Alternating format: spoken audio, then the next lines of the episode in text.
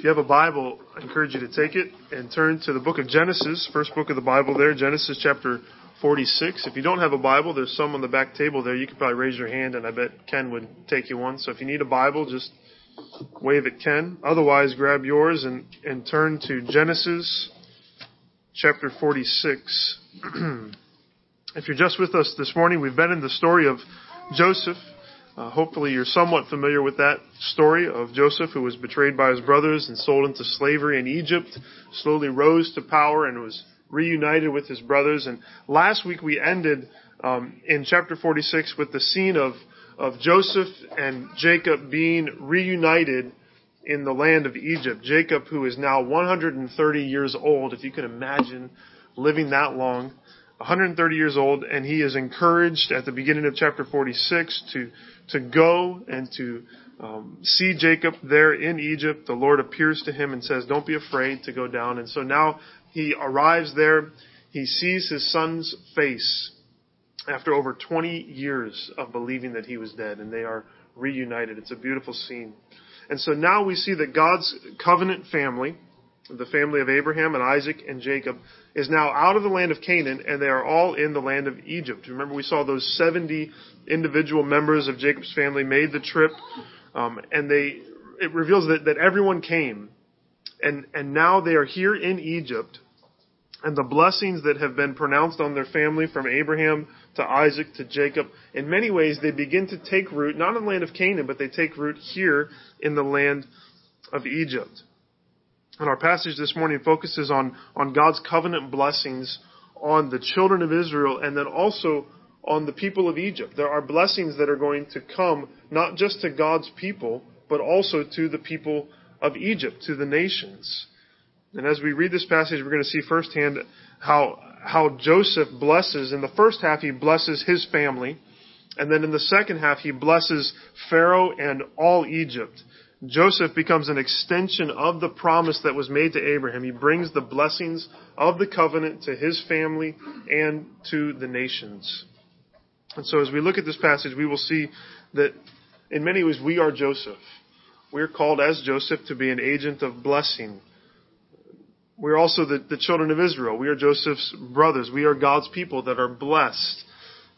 And by faith, we are, are blessed by Christ. And then also that we are Egypt. We are the nations that have been blessed by God through his covenant people. So like Joseph, we're an extension of God's blessings to others. Like his brothers, we receive the blessings of God as his chosen people, as those who have put our faith in Christ. And then like Egypt, we are also the nations that have been blessed by the covenant made to Abraham. Let me state that a little bit more simply, a little bit more applicationally um, here's our big idea for this morning. As God's children, we are called to be a blessing to others and to rejoice in the blessings of God. As God's children, we are called, like Joseph, to be a blessing to others, but also, like Egypt and like Joseph's family, we are called to rejoice in the blessings of God that come to us. Again, as, children, as God's children, we are called to be a blessing to others and to rejoice in the blessings of God. So as we think about that, I hope we can identify what God's blessings look like, how to be an agent of those blessings, and, and also finally how Jesus is the greatest blessing that comes from the Father.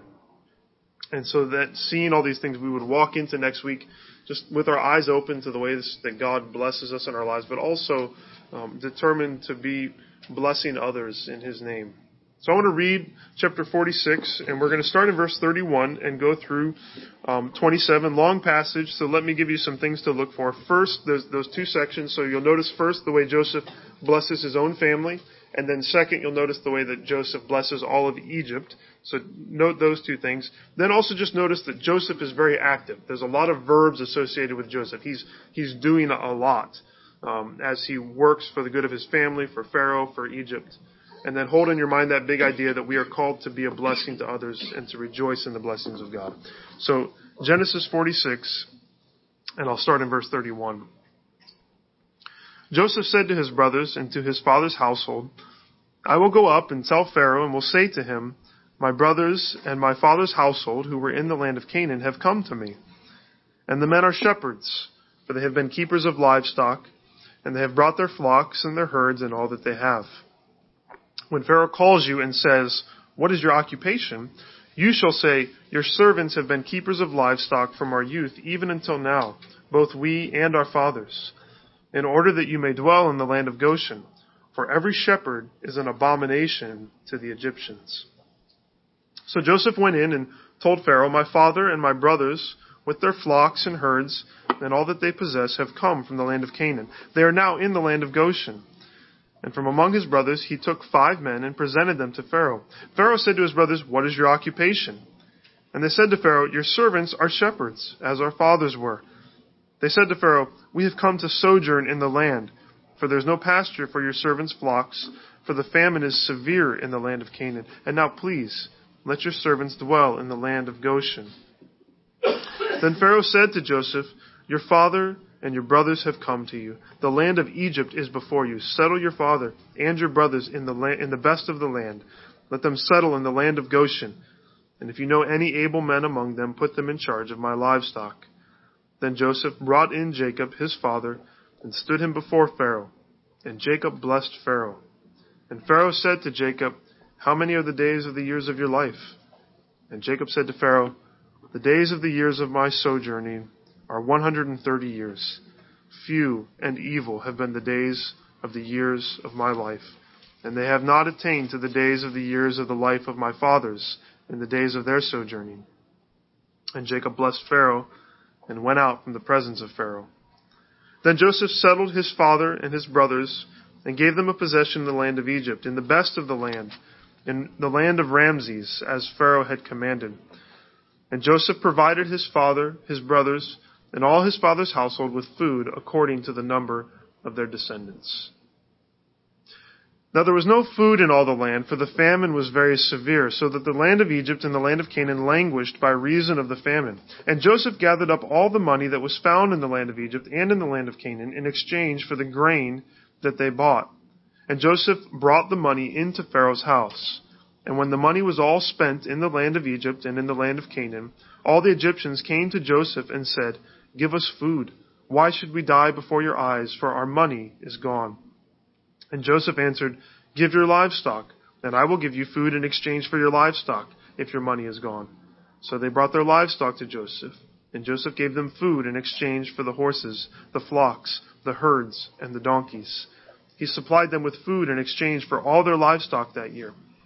And when that year was ended, they came to him the following year and said to him, We will not hide from my Lord that our money is all spent. The herds of, of livestock are my Lord's. There is nothing left in the sight of my Lord, but our bodies and our land. Why should we die before your eyes, both we and our land? Buy us and our land for food, and we with our land will be servants to Pharaoh.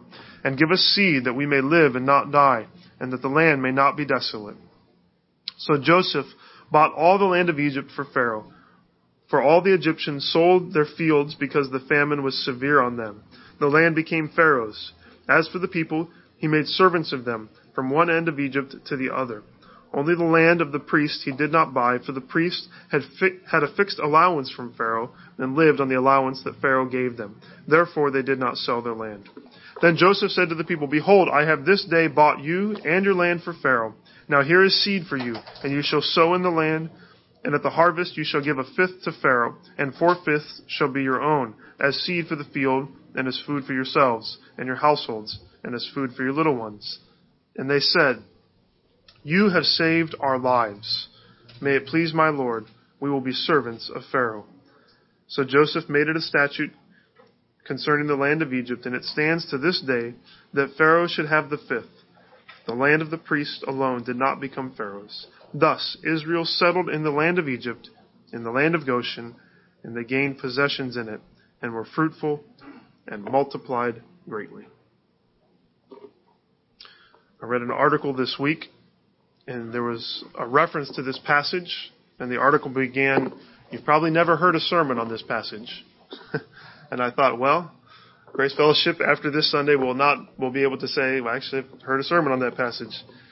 I love coming to passages like this. It just reminds me that all of God's Word is applicable is profitable to us. And um, so let's see what God has for us this morning. We begin with Joseph's uh, blessing of his family. That's sort of the first part here. At the end of chapter 46, having just reunited with his father, Joseph talks to his brothers about how to talk to Pharaoh. So they're about to meet the king of all Egypt, and Joseph wants to be sure that they know what to say and how to say it. Just like if you were going to meet the president or a king or a queen, you would want to understand how you need to talk to him or her. So Joseph gives instructions to his brother. He spells it all out very clearly in verses 31 and 32. He says, this is what I am going to say to Pharaoh. And then in verses 33 and 34, he says, now this is what you are to say to Pharaoh. And in both conversations, the main focus is on what these guys did for a living, namely that they were shepherds. And the goal of the conversation at the end of verse 34 is seen in that in order that phrase, the goal is that Joseph wants to secure for his family a choice spot in the land of Goshen where they can continue to be shepherds. Now the threat to this and the reason that Joseph is so careful about his instruction seems to be the fact that the Egyptians hated shepherds. I don't know, that seems a bit strange to me. I'm not sure about you, but I don't have any occupations that I am particularly against. I have no dislike for bank tellers, Emily. I have no issue with them. Uh, or physical therapists or carpet salesmen. No issues with them. I know some people don't like lawyers. Some people don't like politicians. Uh, but it would seem that there's something a little bit deeper going on here than so, they just don't like shepherds. Um, and I think we're going to see that their concern is not unique. Let's think about this. Put yourself in Egypt's shoes. Famine has just hit the whole surrounding area, and you are the one place that has food. So you've become the destination for everyone who is hungry and destitute and in need. Streaming across your borders come hungry people from everywhere. They come in, in packs. They come in packs as big as 70. Imagine Joseph's family coming with wagons full of all their stuff. And they're coming where? They're coming to Egypt. And at first you're kind of friendly. You know, you say, hey, what's your name? What do you do for a living? And everyone that you ask what do you do for a living, they all say, well, we're shepherds. And, and slowly the occupation shepherd becomes synonymous with foreigner who eats all of our food. And, and they start to not like these people that are coming. And they begin to despise not just them, but they despise shepherds. Oh, here they come. It's another shepherd in our land. It's not because of what they do, but because of what they represent. Does that feel contemporary? We see that the, the crisis of immigration, the question that surrounds it, is not something new that we just face in our day and age. It's something that the Egyptians were facing and something that um, the children of, of Israel also faced. So if that's the case, that the shepherds are despised in Egypt because of those reasons, I'm not sure why Joseph wants them to emphasize, hey, we're shepherds. That's the whole point. Tell Pharaoh that you guys are shepherds. I think maybe this might be the point. I think the point could be that they would be tempted to be deceptive. They'd be tempted to say something different. We're not shepherds. We're, we're something else that, you know, maybe you'll like us. And, and Joseph says, just be honest. Just, just tell him exactly who you are and tell him that's who you have always been. Because he knows that their connection to him is far more important than their occupation. In other words, Pharaoh would be less concerned that they were shepherds and more concerned that they were Joseph's family. And he loved Joseph, and so he would bless Joseph's family. You might wonder, given the character of these brothers, will they submit to their younger brother Joseph? Will they listen to his advice? Will they do what he says? And they do. Joseph speaks to Pharaoh, and then Pharaoh questions the brothers about their occupation. They respond as they were instructed with a few extra words. But then in verses 5 and 6, Pharaoh blesses Joseph's family. He says, Settle in the best of the land in Goshen.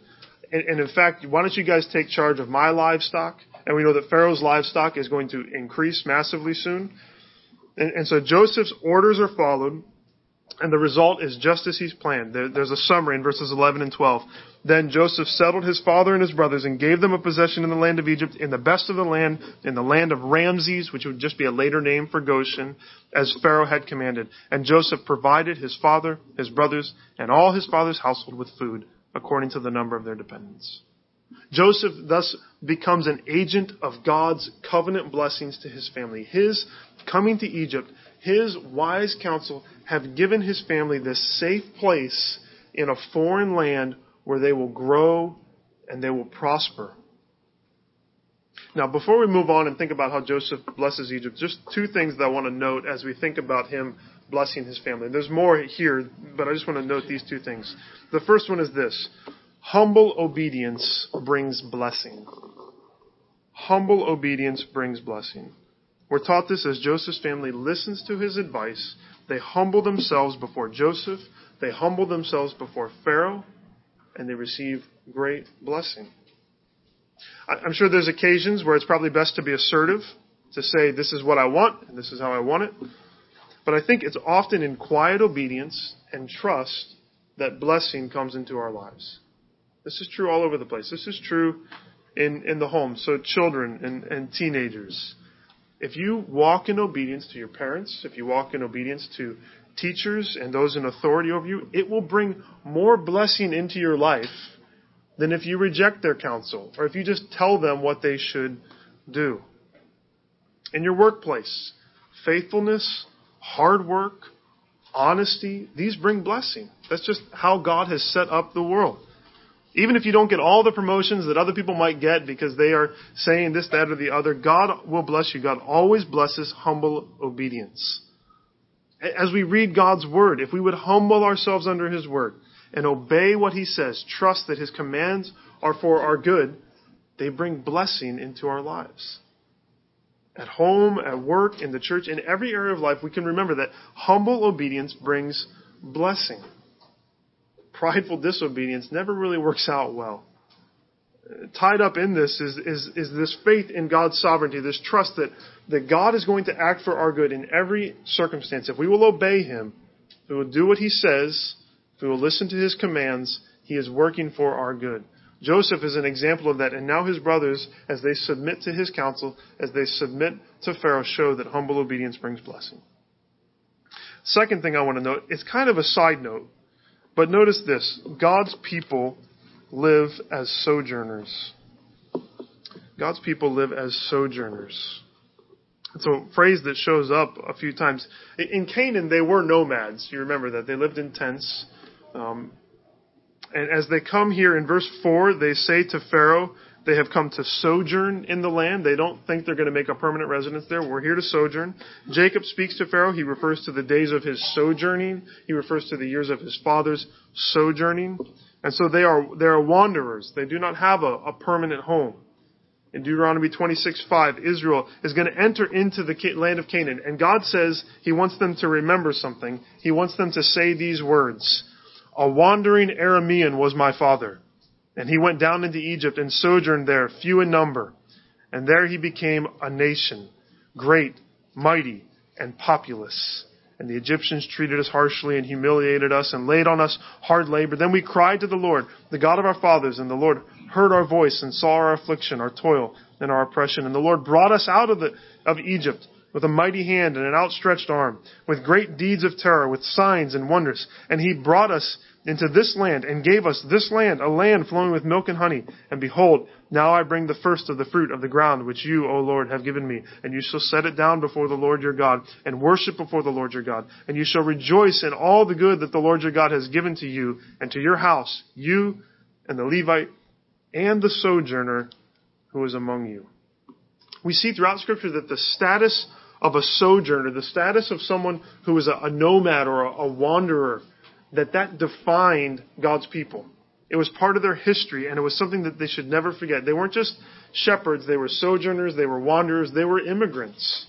And it's this status that was to make them compassionate for other foreigners and for other immigrants and for other sojourners. That defined them, and it, it told them how to react and interact with others. So when people came streaming across their borders, as they had streamed across the borders of Egypt, they would respond to them with compassion. Peter picks up on this and he tells God's people that we are aliens and strangers. 1 Peter 2:11 he says, "Beloved, I urge you as sojourners and exiles to abstain from the passions of the flesh, which wage war against your soul." We who are God's children do not belong in this world. At our core, we, we belong to a different country. We, we belong to this land where where Jesus is king. And we are always looking for this day that we're going to get to that place. Two thoughts on that. Our status as sojourners should make us compassionate to everyone who wanders. Now, I'm not trying to get political, but whatever policy we want to land on regarding immigration or refugees, it should flow out of some identity saying, I am a sojourner. I am an alien. I am a stranger. I am a refugee. And so it should always flow from compassion and from a heart that gives to fellow immigrants. Again, I'm not espousing any particular way, but shouldn't compassion be the place that we start? Because this is who we are as God's people. And then the second way to think about this is that however we live in this world, it should always be under the awareness that this is not our final home. The day that we first set foot in the Father's house, that will be the day that we finally know what it feels like to be home. Right now, we are always wandering. And any home that we have is just some foretaste of what we will know when we are home with the Father. Remember that. So that's the way Joseph blesses his brothers. And it teaches us that, that humble obedience brings blessing. And it reminds us that we as God people, God's people are sojourners. That's who we are. But then think about how Joseph blesses Egypt. As you begin to look at this, there's sort of a tale of two nations, and then there's a split that happens. If you look at verses 13 through 15, there's sort of this, this pattern. Um, look at chapter 47, verse 13. Now there was no food in all the land, for the famine was severe, so that the land of Egypt and the land of Canaan languished by reason of the famine. So who languished? The land of Egypt and the land of Canaan. Then in verse 14, and Joseph gathered up all the money that was found in the land of Egypt and in the land of Canaan. He gets money from the land of Egypt and the land of Canaan. Um, in exchange for the grain that they bought. And Joseph brought money into Pharaoh's house. Verse 15. And when the money was all spent in the land of Egypt and in the land of Canaan, so Egypt, Canaan, both broke, all the Egyptians came to Joseph and said, Give us food. Why should we die before your eyes? Both the land of Canaan and the land of Egypt were broke. But who comes to Joseph and begins to bargain for food with their livestock? Just the Egyptians. It's only the Egyptians that sell their livestock. It's only the Egyptians that later sell their land. It's only the Egyptians that then sell themselves to Pharaoh. I think part of what's happening is that verses 13 and 14, as they talk about bringing the money, this is probably a reference to sometime in those first two years when, when Joseph's brothers came. You remember they did bring money and they did buy grain. But having arrived in year two-ish of the famine, now where are they? They're in the land of Goshen. They've been given pasture for their flocks, and they are, they are provided with everything that they need by their brother. They keep their livestock, for now at least. We see too that they keep their land. I don't know, but without Joseph, could it be that Pharaoh felt some sort of right to take the, the land of Canaan? That he would have spread the Egyptian territory up to the northeast? I don't know. But he could have maybe rightly taken them as slaves they, they, they're going to be unjustly enslaved later, but what if they had sold themselves and it was Pharaoh's right to have them as slaves? They had no right to leave the land of Egypt. That might change history. But instead, we read this summary in verse 27, and this summary is set in contrast to everything that happens to Egypt. It says, Thus Israel settled in the land of Egypt, in the land of Goshen, and they gained possession, possessions in it, and were fruitful and multiplied greatly. As we said, God has brought them as this wandering nation, 70 people, and He's placed them in this fruitful land with no threats on them. And at this point, they're able to prosper. They, they begin to see the blessings of Abraham happen to them in a foreign land. They are increasing in number like the sand of the seashore that was promised. They are fulfilling the creation mandate. It's the same words, isn't it? They're being fruitful and they are multiplying. And then I heard Sinclair Ferguson preaching this week, and he was talking about this number 70. And he said it probably refers back to the Tower of Babel when there were 70 nations that arrayed themselves against God and now 70 persons have come so into Egypt so that God can begin a new humanity. He can begin a new nation with Jacob's family. I, I just was, as I meditated on that, I thought, you know, brothers and sisters in Christ, as we, as we see God's continual protection of his people, we can know that no earthly king will ever take away the inheritance that we have been given by God through Christ. No power on earth can, can take away the hope that we have of heaven. And if we have been bought by Christ, then we are free. We are free from anyone who would try to enslave us.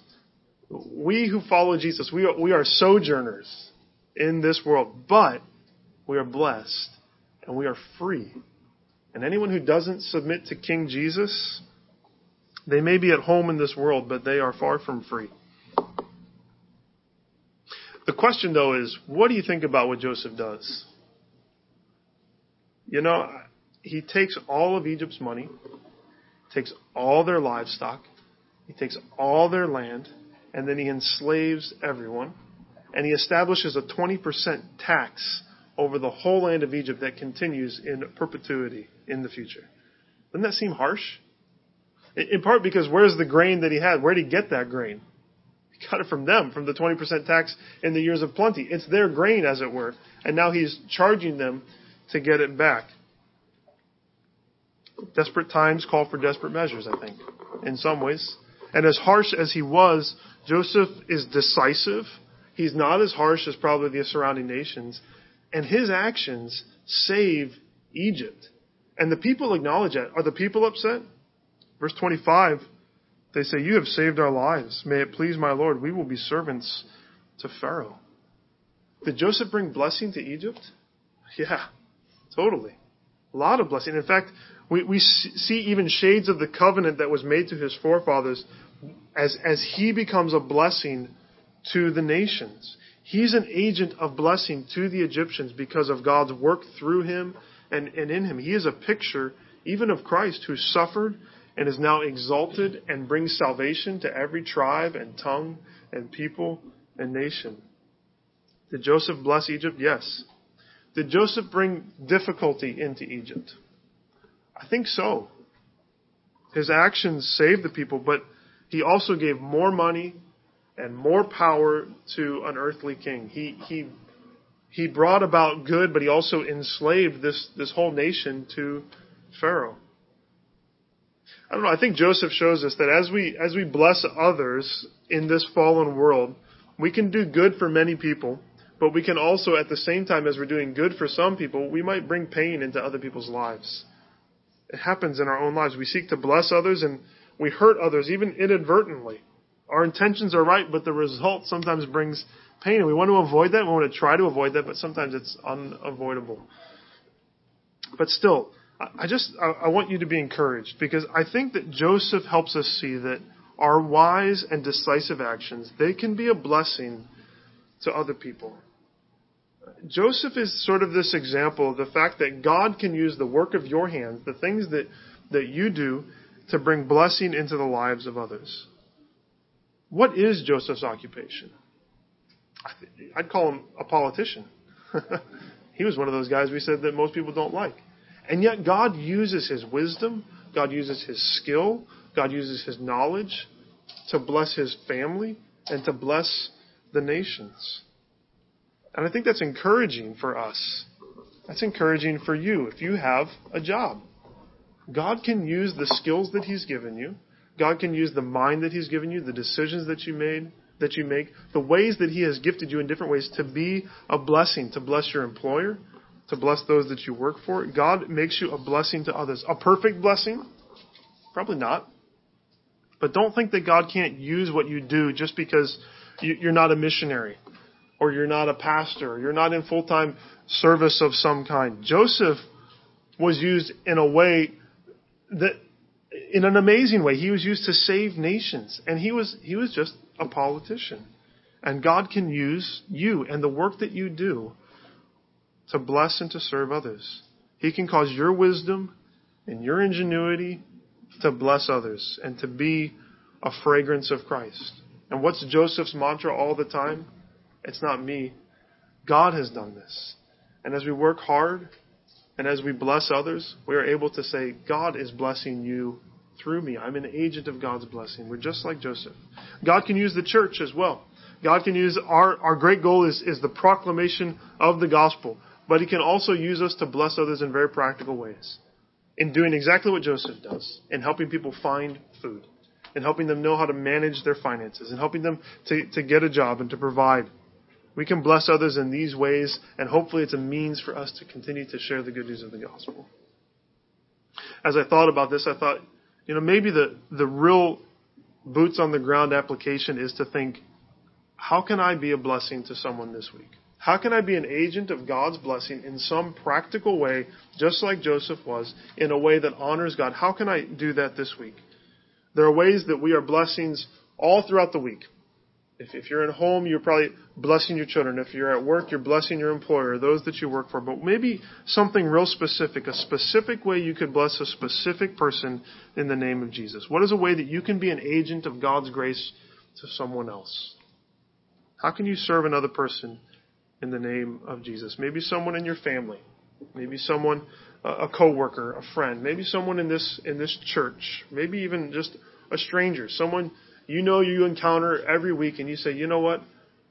As a means of of of extending the blessing that God has given to me, I'm going to bless this person with the hopes of them knowing Christ more and of showing the beauty of God's kingdom that is coming into this world.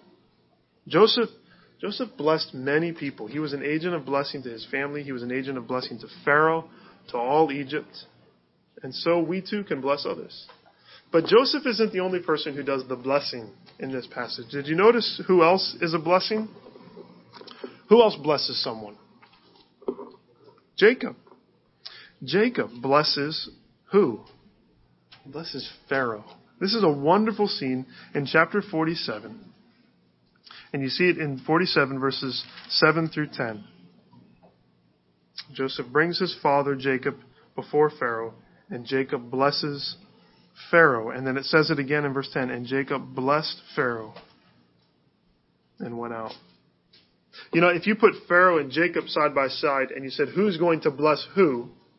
I think that we would all probably, more than likely, if we're not thinking about God's economy, we would say Pharaoh would bless Jacob because Pharaoh is obviously greater. But it's the other way around. And if we think about this more, we shouldn't be surprised because in fact, Pharaoh has already been blessed by Jacob and will continue to be blessed by Jacob. Because Pharaoh is blessed by Jacob through his son Joseph. Everything that Pharaoh has at this point is because of Joseph, who is Jacob's father. And now Jacob who's the son of Isaac and Abraham, he is the line of blessing. He is the man through whom all nations will be blessed. And so it makes perfect sense that Jacob is the guy who blesses Pharaoh. You have those that those two statements of blessing, and they sort of bookend this conversation that happens between uh, Jacob and, and Pharaoh. Pharaoh says, "How many days are the years of your life?"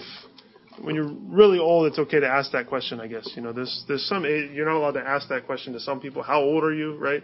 But but obviously Jacob is an old man, and so Pharaoh says, "How old are you?" And Jacob replies in a unique way. First, when he replies, he doesn't use that same phrase, but he speaks of his life as a sojourning, as a as a just a guy who never had a home we kind of talked about that a little bit. But the, then the next thing he says, he describes his days as few and evil. Certainly, Jacob had been through a lot in his life. If you want to retrace all that happened in Jacob's life, it was it was tough. He describes his days as few and evil, and he had faced significant pain, and much of it was the result of his own sin. But finally, he says that his few days have not uh, they're not even as many as his fathers. Abraham lived to be 175. His father Isaac lived to be 180. And so Jacob says, I haven't even attained to that. Few and evil, and not as long as my fathers. You know, as negative as his, I, he sounds kind of pessimistic, doesn't he? Just sort of looking back in his life, few and evil have been the days of my life. And just, but I, I don't think he's being pessimistic. I think he's just being honest. He's just looking back and saying, you know what? My life has been hard, and I'm not too proud to admit it. I think, you know, if you wanted to ask a different question, if Pharaoh would have sort of said, Jacob, how you doing? He would have said, I'm here. he made it. I'm in Egypt. This is not what I expected. My life did not go the way that I expected, but, but I'm here. Some of us can relate to that maybe more than others. Certainly on a small scale, we've all had a day where we said, well, I survived. Or you could have a week where you say, I survived. When I sing up here, I say, we survived that song, I guess. There's that, that feeling of, we just made it. And Jacob has, has lived a life sort of a survival. He's had a life of pain, and he's just sort of happy that he survived. And yet, while Joseph is this is this great picture of Christ in the, the way that he goes down and then rises to the top. As I as I look at those words of Jacob, believe it or not, I think that in that Jacob becomes a picture of Christ for us. I, I read those words, and you know what I think of? I think of Isaiah 53. How does Isaiah 53 describe Jesus? It says he was a man of sorrows, acquainted with grief. Allen Ross, a commentator, said this about Jacob Jacob was the channel of divine blessing to the world, but his days were few and filled with trouble. Isn't that interesting? He could be a channel of blessing while still having few days filled with trouble. He was a man who had faced the full force of the storm of God's sovereignty. I mean, he had felt every single bit of it. And for all of his mistakes, he sort of just held his family together through some sort of rugged, you know, gnarly faith that he had. Just a weathered guy, but he was there and he's standing at the end and he says, It's been tough, but I'm here and I will bless you, Pharaoh. His days were few, they were painful, but he blessed his family. And now he's blessing Pharaoh. I don't know, maybe that sometimes that's a season of life. Sometimes that's your life. Is you, we are a channel of blessing, but my day's hard. I, think I think Jacob's a father. Jacob's a guy who says, you know what, I want to bless my kids, and it's going to be tough. We see that all the time as parents lay down their own rights to bless their children. But the way I think it's a picture of Christ is as we come to, to the table this morning, we see this triumphant picture of Joseph. That's here. But we also sort of see the battle worn picture of Jacob we can see that our salvation, the, the blessing that we know through Christ, was purchased how? It was purchased through pain and agony. It was purchased through insults and beating. The salvation that we have was bought for us through nails, through a spear. Our salvation is stained with the blood of a man who sojourned his whole life, never had a place to lay his head. Our salvation is purchased by the blood uh, of a man whose days were few and evil. His days were cut short when he was less he was just 30 some years old. And he faced opposition, he faced evil all his life. The people that he had come to bless rejected him. Jesus comes, and out of the midst of that, he blesses everyone who would come to him in faith if we would come, if we would admit our sins, if we would admit our inability to save ourselves, and we would trust in the work that He has done, that He has lived a righteous life, that He has taken the penalty for our sins through the cross, then we are blessed with salvation. He was a man of sorrows. He was acquainted with grief. He went through pain so that we could know joy. His days were cut short so that we could have eternal days and be blessed for all of our lives. Yes, Jesus is seen in the picture of Joseph rising and everyone bowing down to him, but we can see Jacob standing before Pharaoh and know that that's the Savior too. It's that gift that we want to remember this morning. We take the bread and we take the cup, and that's what they are. They're, it's it's bread and it's juice but it's a remembrance of, of the body of Christ broken for us. It's the remembrance that Jesus shed his blood to purchase our salvation. If that's where your hope is, I'm not saying in this table as I pointed, if your hope is in what Christ has done, the fact that he died, that he paid the penalty for my sins, that I don't bring anything to Christ for my salvation. I don't bring my good works or the fact that I go to church or who my parents were or anything else. I come with empty hands and I say, Jesus alone is my hope of salvation. If that's what you believe, then I would invite you to come and remember Jesus this morning. Remember that He is our hope.